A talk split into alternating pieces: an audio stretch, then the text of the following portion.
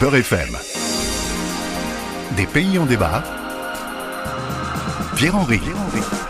Vous vous posez parfois des questions sur l'actualité, l'histoire ou la géographie d'un pays dont l'évocation vous est parfois familière, mais dont le plus souvent vous ignorez l'essentiel. Un pays en débat vous fournit l'occasion d'une mise à jour en quelques minutes, et c'est aussi et surtout la possibilité de s'interroger tous ensemble sur les libertés individuelles et collectives à l'œuvre dans le pays ausculté. Un pays en débat, c'est alors la rencontre avec un ou une spécialiste du pays que j'interroge ça vous plaît? Alors, suivez-moi, nous sommes bien sur Beurre FM.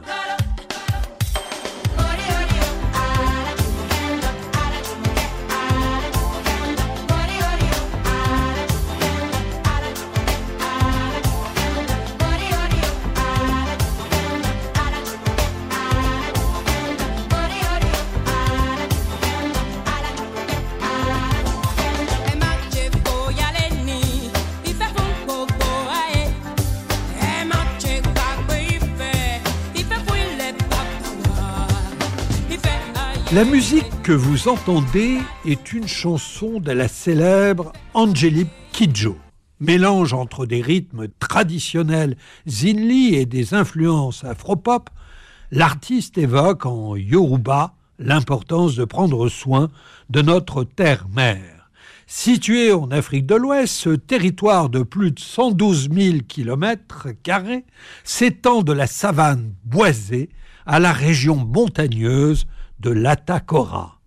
Vous l'avez peut-être deviné. Aujourd'hui, nous vous parlons du Bénin. Ce pays voisine avec le Togo, le Nigeria, le Niger et le Burkina Faso. Il accueille 13 millions d'habitants. Le Bénin est un État laïque depuis 1990. Il a une population composée d'environ 48% de chrétiens, 28% de musulmans et 12% de pratiquants du vaudou. 42% de la population a moins de 14 ans, comme presque partout dans euh, l'Afrique subsaharienne. Le nombre d'enfants par femme est proche de 5. Et un cinquième de la population vit avec moins de 2 dollars par jour. L'économie du Bénin repose principalement sur la culture du coton et des fruits à coque. La Chine est devenue un partenaire à l'influence grandissante. L'actuel Bénin, autrefois Dahomey, était à l'origine occupé par plusieurs royaumes qui, dès le XVIIe siècle, avaient développé un commerce local basé sur la traite des esclaves. Le territoire a été un des hauts lieux africains du trafic esclavagiste transatlantique, en particulier entre le 18e et le 19e siècle. Plus d'un million d'hommes, de femmes et d'enfants sont partis d'Ouida dans cette traite négrière. L'économie de traite a permis l'installation de comptoirs commerciaux le long de la côte du golfe du Bénin, également connue sous le nom de côte des esclaves, qui représente un attrait pour les pays colonisateurs. Les bateaux négriers provenaient hein, pour la moitié du Portugal et du Brésil portugais. 25% de la Grande-Bretagne, 11% de la France, ainsi que de l'Espagne et de l'Amérique espagnole, des Pays-Bas, des colonies d'Amérique du Nord, du Danemark et des États baltes, à hauteur de 15%. Voilà, en 1894, le Dahomey est colonisé par la France. Il obtiendra son indépendance 64 ans plus tard, en 1958. S'ensuit une forte instabilité politique. Surnommé l'enfant malade de l'Afrique, le Dahomey connaît une douzaine de coups d'État et tout autant de présidents.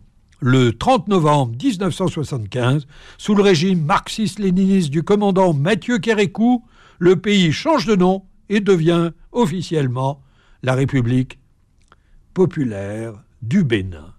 Eh bien, de tout cela, nous allons parler, nous allons aborder les politiques mémorielles et la patrimonialisation de l'histoire béninoise en lien avec l'esclavage. De tout cela, nous allons euh, parler avec euh, notre invité, Rossila Goussanou, et notamment nous allons aborder les politiques mémorielles de l'histoire béninoise en lien avec l'esclavage. Rosila Goussanou est architecte, diplômée euh, d'État, docteur en anthropologie, chercheuse associée au laboratoire ambiance, architecture, urbanité, puis surtout, elle est en post-doctorat depuis 2022 à l'Institut fondamental d'Afrique noire à Dakar, au Sénégal, et plus précisément au musée Théodore Monod d'art africain. Madame Goussanou, bonjour. Merci d'être avec nous sur Beurre FM. Depuis les années 90, l'UNESCO s'est impliqué au Bénin pour réintroduire le débat sur l'esclavage, notamment avec le festival Ouida 92 qui s'est déroulé en 1993, ainsi que le projet La route de l'esclave lancé au début de l'année 1994. Est-ce que vous pouvez nous parler aujourd'hui des politiques mémorielles qui sont en œuvre au, Bénin et comment euh, ce pays se réapproprie son passé euh, lié euh, à l'esclavage?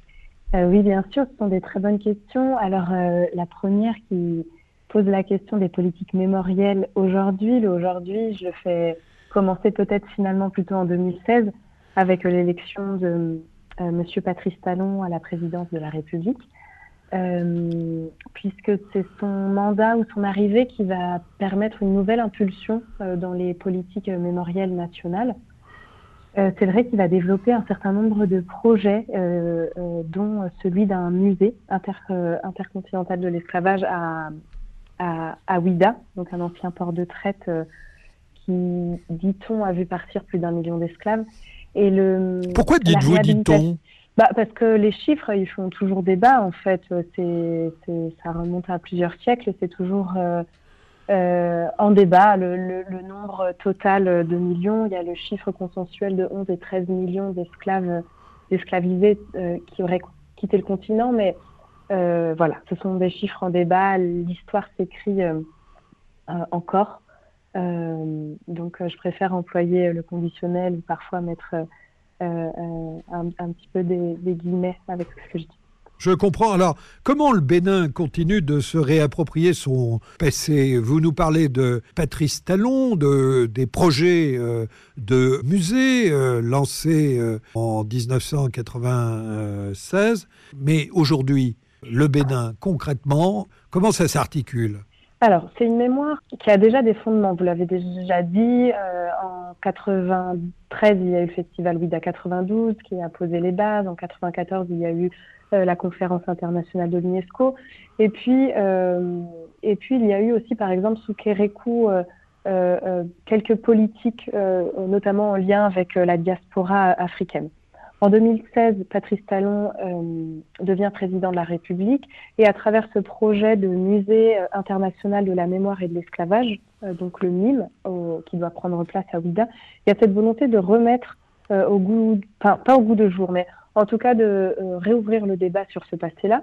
Donc ça passe par l'édification, la réhabilitation d'un musée d'histoire et de la mémoire à Ouida. Et puis, ça passe aussi par le positionnement plus générale du pays euh, dans des politiques mémorielles internationales. Il faut savoir que le Bénin, il n'est pas le seul pays euh, africain ou ouest-africain à faire face à son histoire euh, esclavagiste.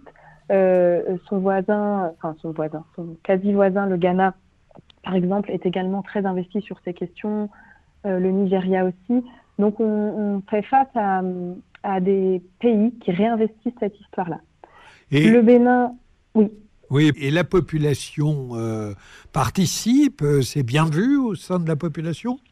Euh, Je ne sais pas si c'est bien ou mal vu, mais ce qu'il faut savoir, c'est que l'histoire de l'esclavage et les mémoires, elles n'ont pas disparu, elles passent par d'autres voies de remémoration, notamment la culture vaudou, qui est un, un canal de remémoration ou un canal d'évocation de l'histoire assez puissant. Et de toutes les manières, les structures sociales, elles sont encore très identifiés et très liés à l'histoire de la traite négrière. On sait euh, euh, très bien, euh, ou on sait en tout cas qui était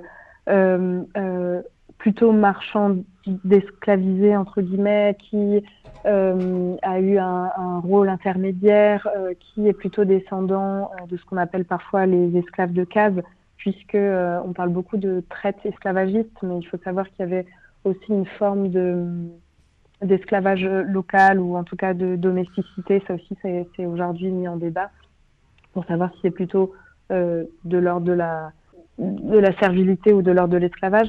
Mais donc, euh, au Bénin, on est face à des populations euh, qui n'ont pas oublié cette mémoire-là ou qui, qui, qui, qui sont, en sont confrontées encore au quotidien. Alors- les projets du gouvernement, euh, ils sont accueillis par les populations euh, euh, plutôt comme une euh, opportunité économique euh, pour... euh, Bien sûr, de tourisme Pour, euh, mémoriel. Tout à fait, exactement. Je voudrais en venir à la demande du gouvernement béninois à l'égard du gouvernement français qui avait demandé la restitution de centaines euh, d'œuvres béninoises euh, conservées dans nos musées. Cette demande a été partiellement honorée en 2021, je crois, avec 26 œuvres euh, du trésor royal d'Abomey qui avait été ramenées en France euh, à la fin du euh, 19e. Alors, est-ce qu'on peut dire que la reconnaissance du passé colonial et- et de la traite des esclaves par la France, je le rappelle, qui a colonisé le Bénin, le Dahomey, est suffisante Alors effectivement, il y a un lien entre la restitution des objets qui ont été spoliés pendant la période coloniale et aujourd'hui la capacité de la France à évoquer cette mémoire. Même si euh, la question de la restitution, elle permet ce débat dans la société française, mais elle ne permet que de dévoiler un petit peu le sommet de l'iceberg. Euh, toutes les questions liées euh, au rapt, aux structures, euh, à l'économie, elles sont plutôt cachées derrière ce débat lié plutôt à la restitution des œuvres d'art. Et du côté du Bénin, c'est pareil, on parle beaucoup de restitution, mais finalement, les mémoires de la colonisation, d'une part, il faut observer qu'elles sont dissociées de celles de la traite négrière, et d'autre part, il faut quand même admettre que pour le moment, elles sont euh, peu euh, véhiculées ou peu publicisées. En fait, autant on parle de la restitution des objets, autant on parle peu de la période coloniale, il me semble, au Bénin comme en France. En France, il y a eu euh, tout de même la reconnaissance du passé euh, colonial et esclavagiste. Il y a eu un certain nombre de manifestations, euh, de déclarations d'un président de la République. Vous pensez que ce n'est pas assez? Bah justement, je trouve qu'il y a eu une logique de dissociation de ces deux passés qui sont pourtant intrinsèquement liés. Il y a effectivement, euh, notamment depuis l'arrivée d'une fondation pour la mémoire de l'esclavage en France en 2017, si je ne m'abuse, euh, tout un travail de fond sur l'histoire euh, esclavagiste euh, euh, euh, de la France. Mais il me semble qu'il n'y a pas son pendant pour l'histoire coloniale. C'est encore pour moi des récits qui sont encore tabous, qui sont peu évoqués. C'est une mémoire qui est encore très fragile. Et donc, c'est un travail encore à accomplir. Merci, Rosila Goussenou. Je rappelle que vous êtes euh, chercheuse et que vous êtes en ce moment en post-doctorat à l'Institut fondamental d'Afrique noire. Merci à vous. Merci beaucoup. Et merci à Zora et à Jessica, sans qui cette émission n'aurait pu avoir lieu. C'était Des pays en débat en partenariat avec France Fraternité.